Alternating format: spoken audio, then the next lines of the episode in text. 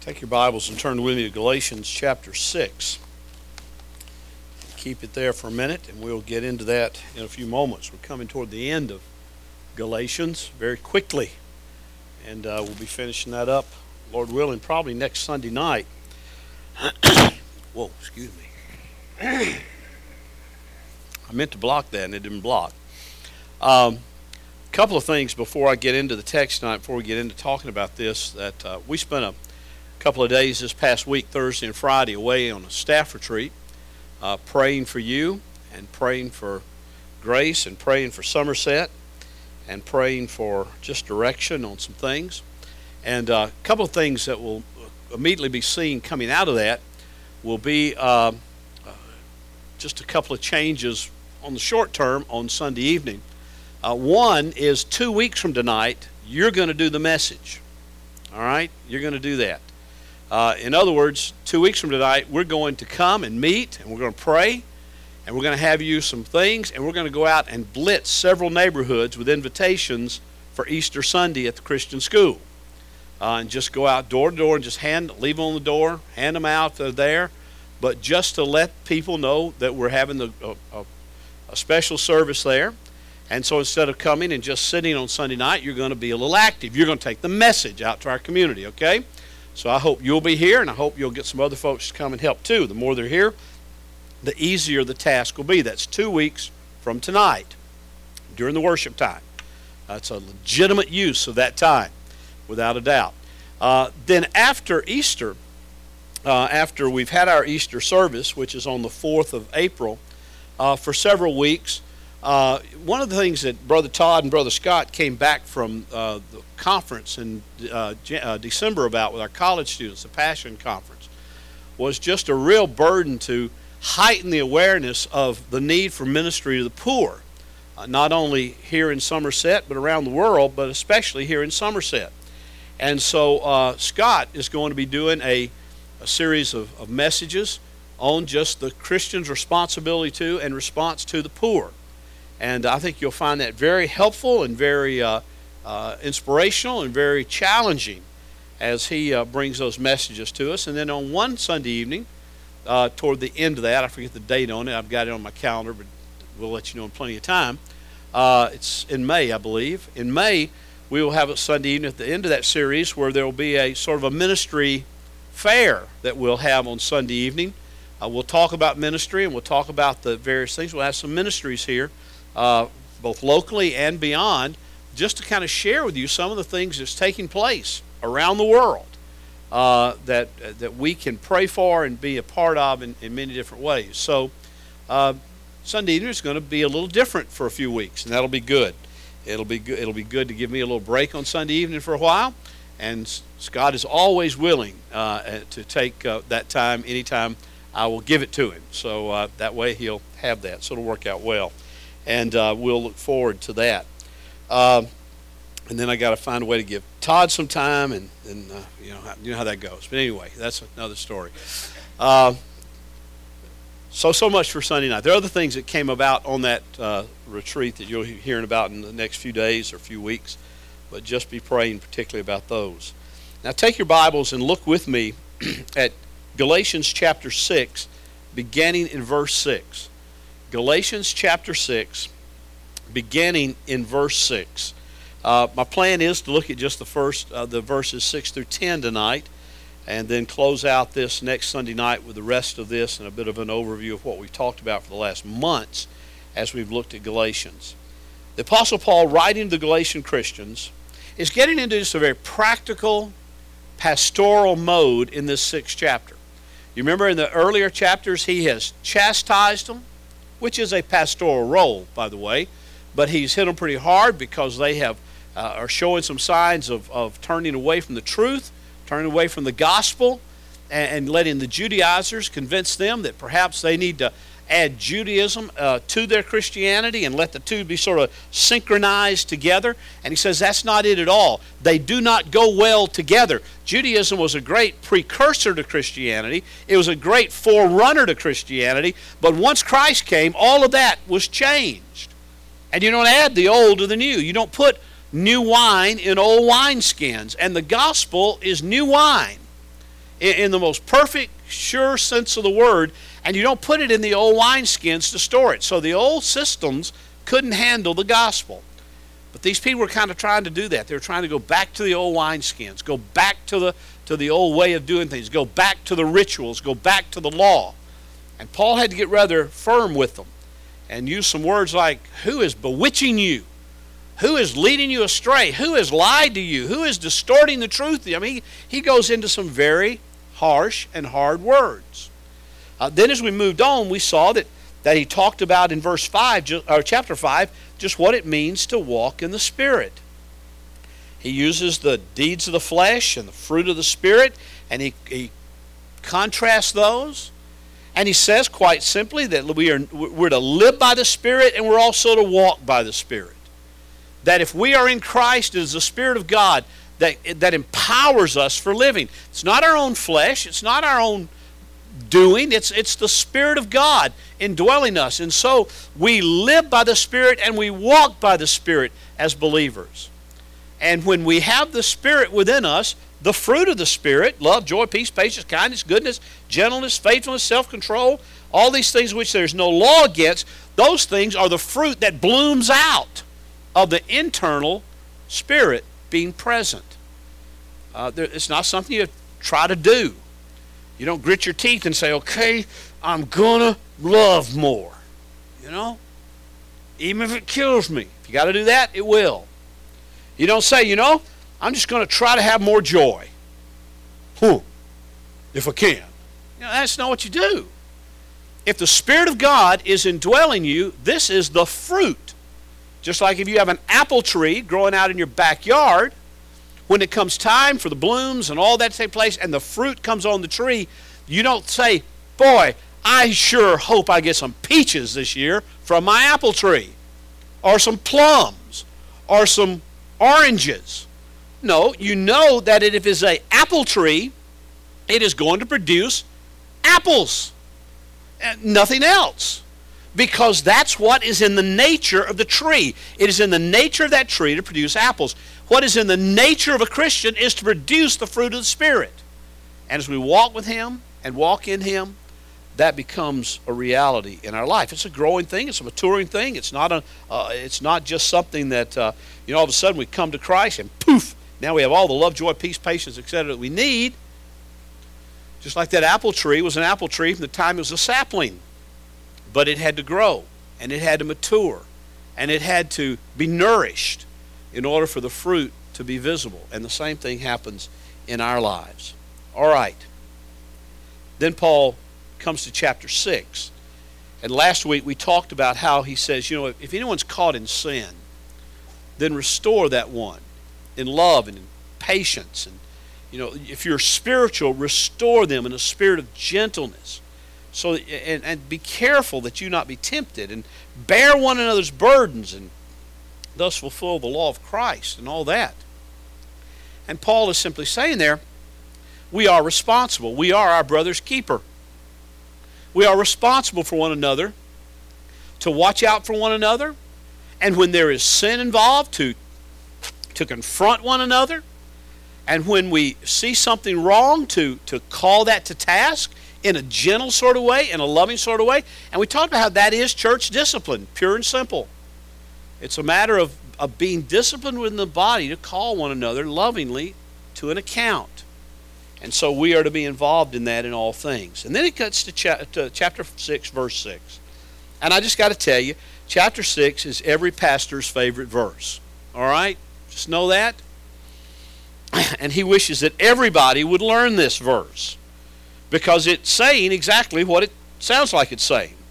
And let the one who is taught the word share all good things with him who teaches. All right? There is a sense in which it's talking about take care of your pastor teachers. Take care of those who minister to you the Word of God. You receive it, you learn from it, you be taught it by the one that, uh, or ones that God has given to you, and then you share out of your abundance with them. You care for them. You meet their needs financially, physically, and otherwise. Now, I, I say that jokingly that it's every pastor's favorite verse, but I say that because that is a principle of Scripture. uh, that those who teach the word are be cared for. The, another place, Jesus said, don't, don't muzzle the ox while he's thrashing, you know. Don't, don't tie the ox up so that he can't proclaim. And it's really nice to be called an ox by the Lord Jesus Christ as a, as a preacher of the word, but that's what he's saying. Don't, the one who labors with the word, don't tie them up. Don't limit them, but be sure that they are cared for and, and watched for and everything. It's an interesting thing there that the word Paul uses for the word share there is the Greek word koinonia. Now we know that word to mean what? Fellowship. I mean, you hear that a lot. You know, this is the koinonia. It's a fellowship. Uh, and, and that is not so big perhaps today, but I remember in the 70s, that was the word in Christian circles. You know, oh, we just want to have some koinonia. And we talked about how koinonia is fellowshipping. It's, it's like two fellows being on a ship, you know, and they, they're on a ship together and they're moving together and they're staying together because they're bound together by the ship and there's fellowship in that. That fellowship is sharing a common treasure. You know, we share the common treasure of Jesus Christ, and so that's fellowship. But here, Paul is saying, listen, let the one who has taught the word, koinonia, fellowship, share, provide all good things to him who does the teaching. Paul is saying, listen, that's a part of body life. That's a part of church life. Uh, you know, it, I mean, you, it's not given abundance. It's not be sure he lives lavishly. But he does say, be sure he's cared for. Be sure that the one who teaches, you share things with him because that's his main calling, his main gifting, and you do that. Then he immediately says in verse 7, and, I should have read all these verses together, so let me go in and read it, verse, uh, starting verse 6, read it through to 10, then I'll come back. I get, just wanted to be sure I got 6 in, you know, in the right way. and let the one who has taught the word share all good things with him who teaches. Do not be deceived. God is not mocked. For whatever a man sows, this he will also reap. For the one who sows to his own flesh shall from the flesh reap corruption, but the one who sows to the Spirit shall from the Spirit reap eternal life. And let us not lose heart in doing good. For in due time we shall reap if we do not grow weary. So then, while we have opportunity, let us do good to all men, and especially to those who are of the household of faith. Now, there are three things Paul is saying in those verses. I've already hit one of them pretty well. I may hit it a little more, but it's it's receive, share, and do good. It's a sermon title. Receive, share, and do good. The implication is in verse 6 that if you're a, bo- a part of the body of Christ, you will be being taught. There's a responsibility by the under shepherd and, and the under shepherds of a church to teach the Word of God. You know, that is the number one priority of a pastor, biblically speaking. Did you know that?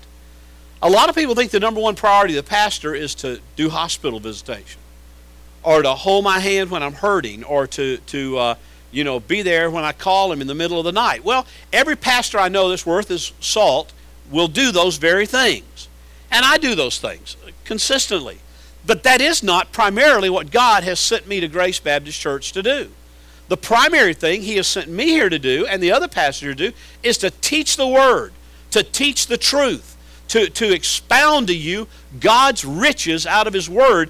And as that happens, then you grow and you mature, and, and other things will come and you have to do, and that's well and good. But the most important thing is preaching the Word.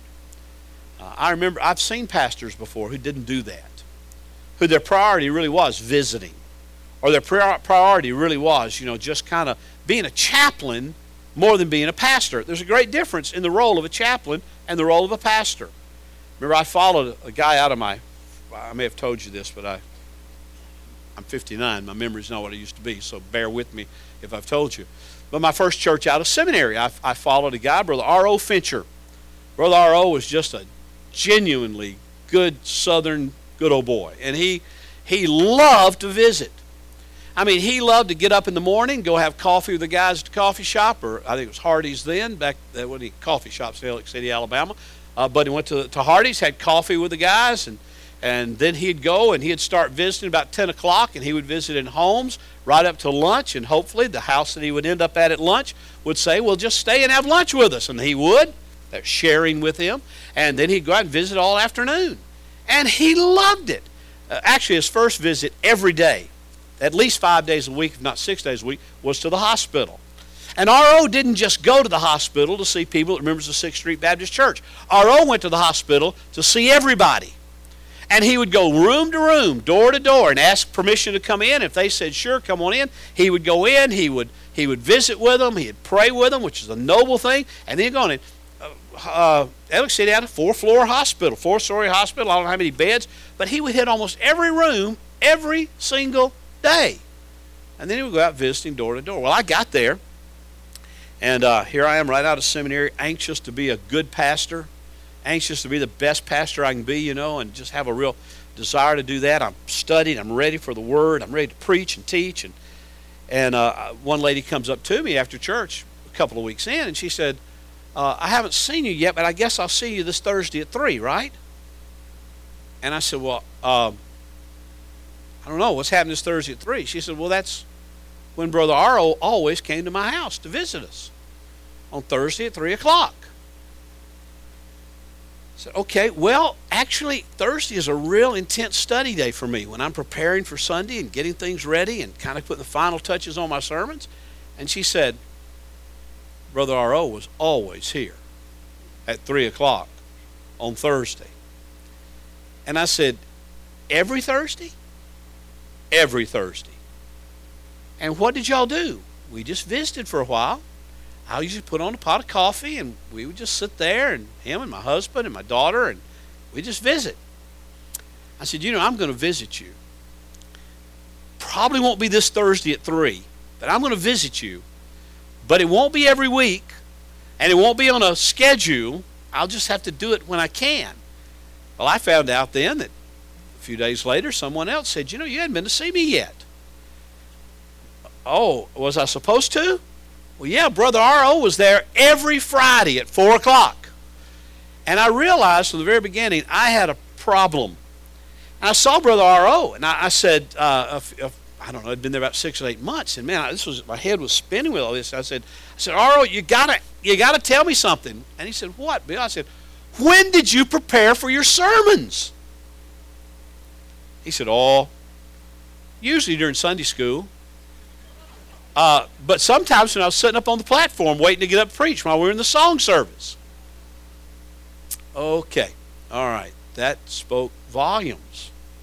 And the church showed it because they were not a, a growing, ministering, maturing body. They were a body that was looking to, what are you going to do for me? When are you going to come see me?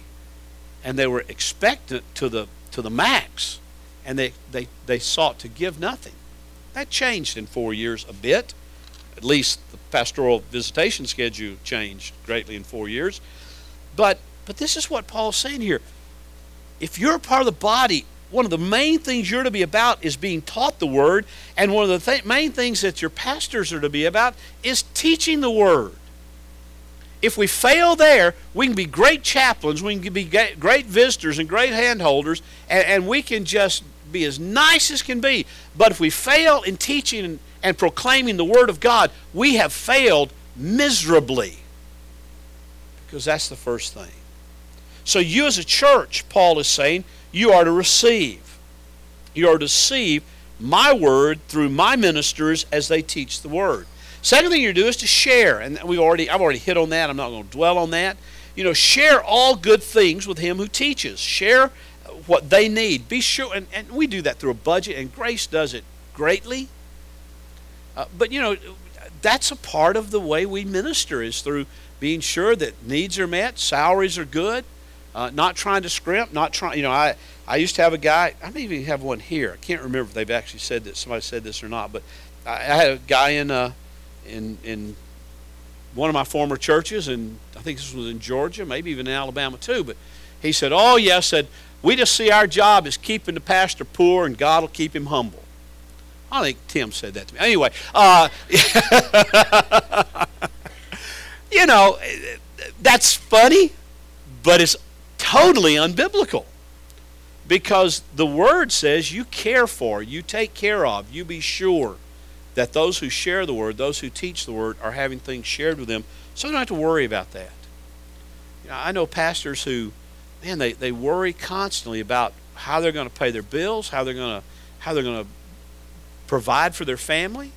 That's because churches are sometimes selfish. But if they're being taught the word faithfully, then they need to be sharing to take care of those who are preaching and teaching the word.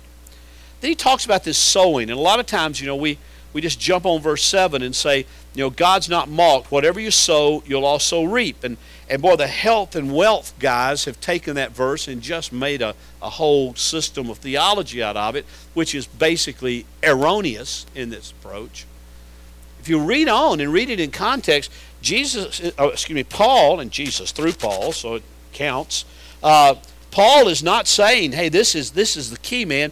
You sow a seed, and I'll give back to you a hundredfold, or you sow a seed in this ministry, and I'll give it back to you tenfold." That's not what Paul is talking about here, folks. He's talking about sowing to the flesh or sowing to the spirit. Most of the health and wealth guys, when they say, You plant a seed in my ministry and God will give back to you tenfold, they're asking you to sow to your flesh because you're wanting stuff back from God. You're trying to bargain with God. Okay, God, I'll give you $100, I expect a 1000 back. I'll give you a 1000 I expect 10000 back. If I muster 10000 up, I expect a $100,000 back. I mean, it's, it's better than Wall Street, that's for sure, if it were right, but it's not. Paul is clearly saying, don't be deceived. God is not going to be mocked. And I believe most health and wealth prosperity gospel is mocking God. But God is not mocked. For the one, in verse 8, for the one who sows to his own flesh shall from the flesh reap corruption. But the one who sows to the Spirit shall from the Spirit reap eternal life. Paul is right back to what he was talking about in chapter 5 when he said, if we, if we live in the Spirit, let us also walk by the Spirit. If, we're, if we care about our spiritual life, then we sow to the Spirit. We seek to build spiritual truth into our lives and have the Spirit of God build that truth as a major part of our life, and that leads to eternal life. We're not sowing stuff. We're not sowing so we might be materialistically blessed. We're sowing because God's Spirit is the most important thing in our life. And we need Him, and we need His strength, and we need His power. So he's talking about receiving the Word, sharing with those who teach the Word, and, and do it in a, in a sowing sort of way in your own life so that you're keeping their spiritual balance right. And then verses 9 and 10, he, he talks about just do good. Now, be know, know this and you do know this, that doing good saves nobody. Doing good does not earn you one iota of merit with Christ or with God. Doing good is not something you do, and Paul does not say it. He doesn't say it here at all that you're to do good so that God will like you better, or God will take care of you, or God will give you stuff. That's not what he's saying. He's saying here and, and do not lose heart. Let us not lose heart in doing good. For in due time we shall reap if we do not grow weary. So then, while we have the opportunity, let us do good to all men, and especially to those who are in the household of the faith. Doing good is an outworking of the Spirit's inworking. Doing good is an outworking of your life when the Spirit of Christ is at work in you. You just do good. Not because you want to get favor with God, but because you have favor with God. Because by His grace, He has changed you and given you new life. And so Paul says, don't lose heart in doing good. Now, why would he say that? Have you ever done a lot of good? I mean, and maybe I'm asked that wrong because to expect me to say, you say, no, no, no, I've never done. No, that's not what I'm saying. Have you ever sought to just do good to people? And that can be the most exhausting thing in the world. When we talk about the poor in the next few weeks, as, as Brother Scott brings that series of messages on Sunday night, let me tell you something. If you get serious about ministering to the poor, there is nothing that will discourage you anymore. If you're looking for the sowing in their lives to be reaped from them, it's very wearying. It's very wearying to, to do good and see people just take it for granted. It's very wearying to see to do good to somebody and then them just kind of go off and and symbolically at least slap you in the face. Paul says, listen, don't lose heart. Don't lose heart in doing good. You were created, Paul said in another place, for good works. That's why he saved you. He cre- we have been created for good works. Now go and do them. Don't lose heart. Don't get discouraged. Don't get down over it. For in due time we shall reap if we do not grow weary. That idea of losing heart, growing weary, those are the same concepts. And Paul is Paul is wanting us to see here that it'll, it'll be tiring, it'll be frustrating, it'll be it'll be demoralizing sometimes. But that's what we're called to do. We're especially called to do it within the family of God. That's what he says in verse 10. Let's do good to all men while we have an opportunity. While we have an opportunity, let's do good to all men, and especially, circle especially, underline especially. If you got a highlighter, highlight especially to those who are in the household of faith. Because you see, it comes right back to the church discipline issue. It comes right back to the to the family of God issue that we are family together in the family of God, adopted into his family, the household of faith is where our emphasis is to be. Greatly and importantly, caring for one another, doing good to one another, not just to the one who teaches. You're to share with the one who teaches all things, all good things, but also with all one another. You know, I mentioned this before, but if you want to just really have a great study that'll just blow your mind, literally blow your mind, take time and go through Paul's epistles and just study two little words that appear together one another. Pray for one another, bear one another's burdens, exhort one another. You know, I mean, on and on. There's like 35 different usages of those two little words as direct instruction for us within the family, within the body. There is that reciprocal ministry that's to be taking place, not just from pastor and staff to people. You see, that is a false dichotomy if we're not careful. It's a, it's a false division. We are all laity, because uh, laity just means people. We're all the people of God. We're all the family of God together uh, I have been gifted and I have been uh, charged by God to teach and to pastor and to lead, but that's just the giftedness He gave me. And God has set me apart in a vocational sort of way that way. But but I'm not here and you're there, and now you know this platform may give that indication, but that's just so you can see me near me. We're together. We're on equal footing at the cross. And so I'm to minister to you, yes, as a part of the body and, and you're to minister to me as a part of the body. And you're to minister to one another, one another, as part of the body life, body experience, body relationship. We've lost that in the church. We really have. We've lost that in the in the church across this whole land. It's not just it's not just here in Somerset. It's it's everywhere. It's rampant that the church is more of a business or more of an organization than it is an organism. And we talked about that Wednesday night. That God doesn't see the church as primarily an organization. God sees the church as an organism. The Bible sees the church as an organism, living, breathing, growing, changing, maturing in every respect. The only way that'll happen is when we do good for one another, do good to one another, and encourage one another with the Spirit. sowing to the Spirit, not sowing to the flesh, sowing to, to what God wants to do in each of our lives. And don't get discouraged, don't lose heart. Press on in the truth that is in Jesus Christ. To all of us who know Him,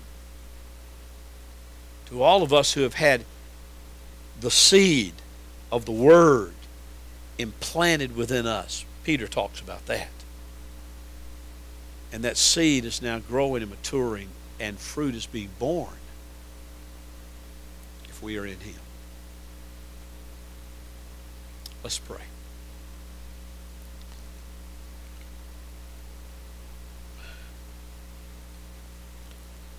Father, I pray you help us to receive, to share, and to do good.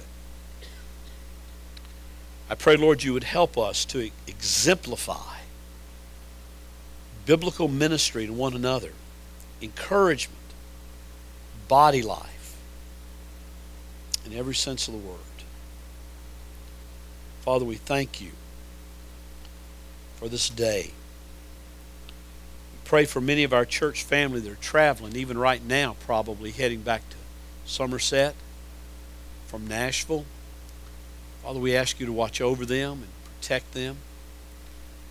Father, for days to come, I pray that you will just give us a greater burden for being what you've called us to be as Grace Baptist Church. For it's in your name we pray, and for your glory alone. Amen.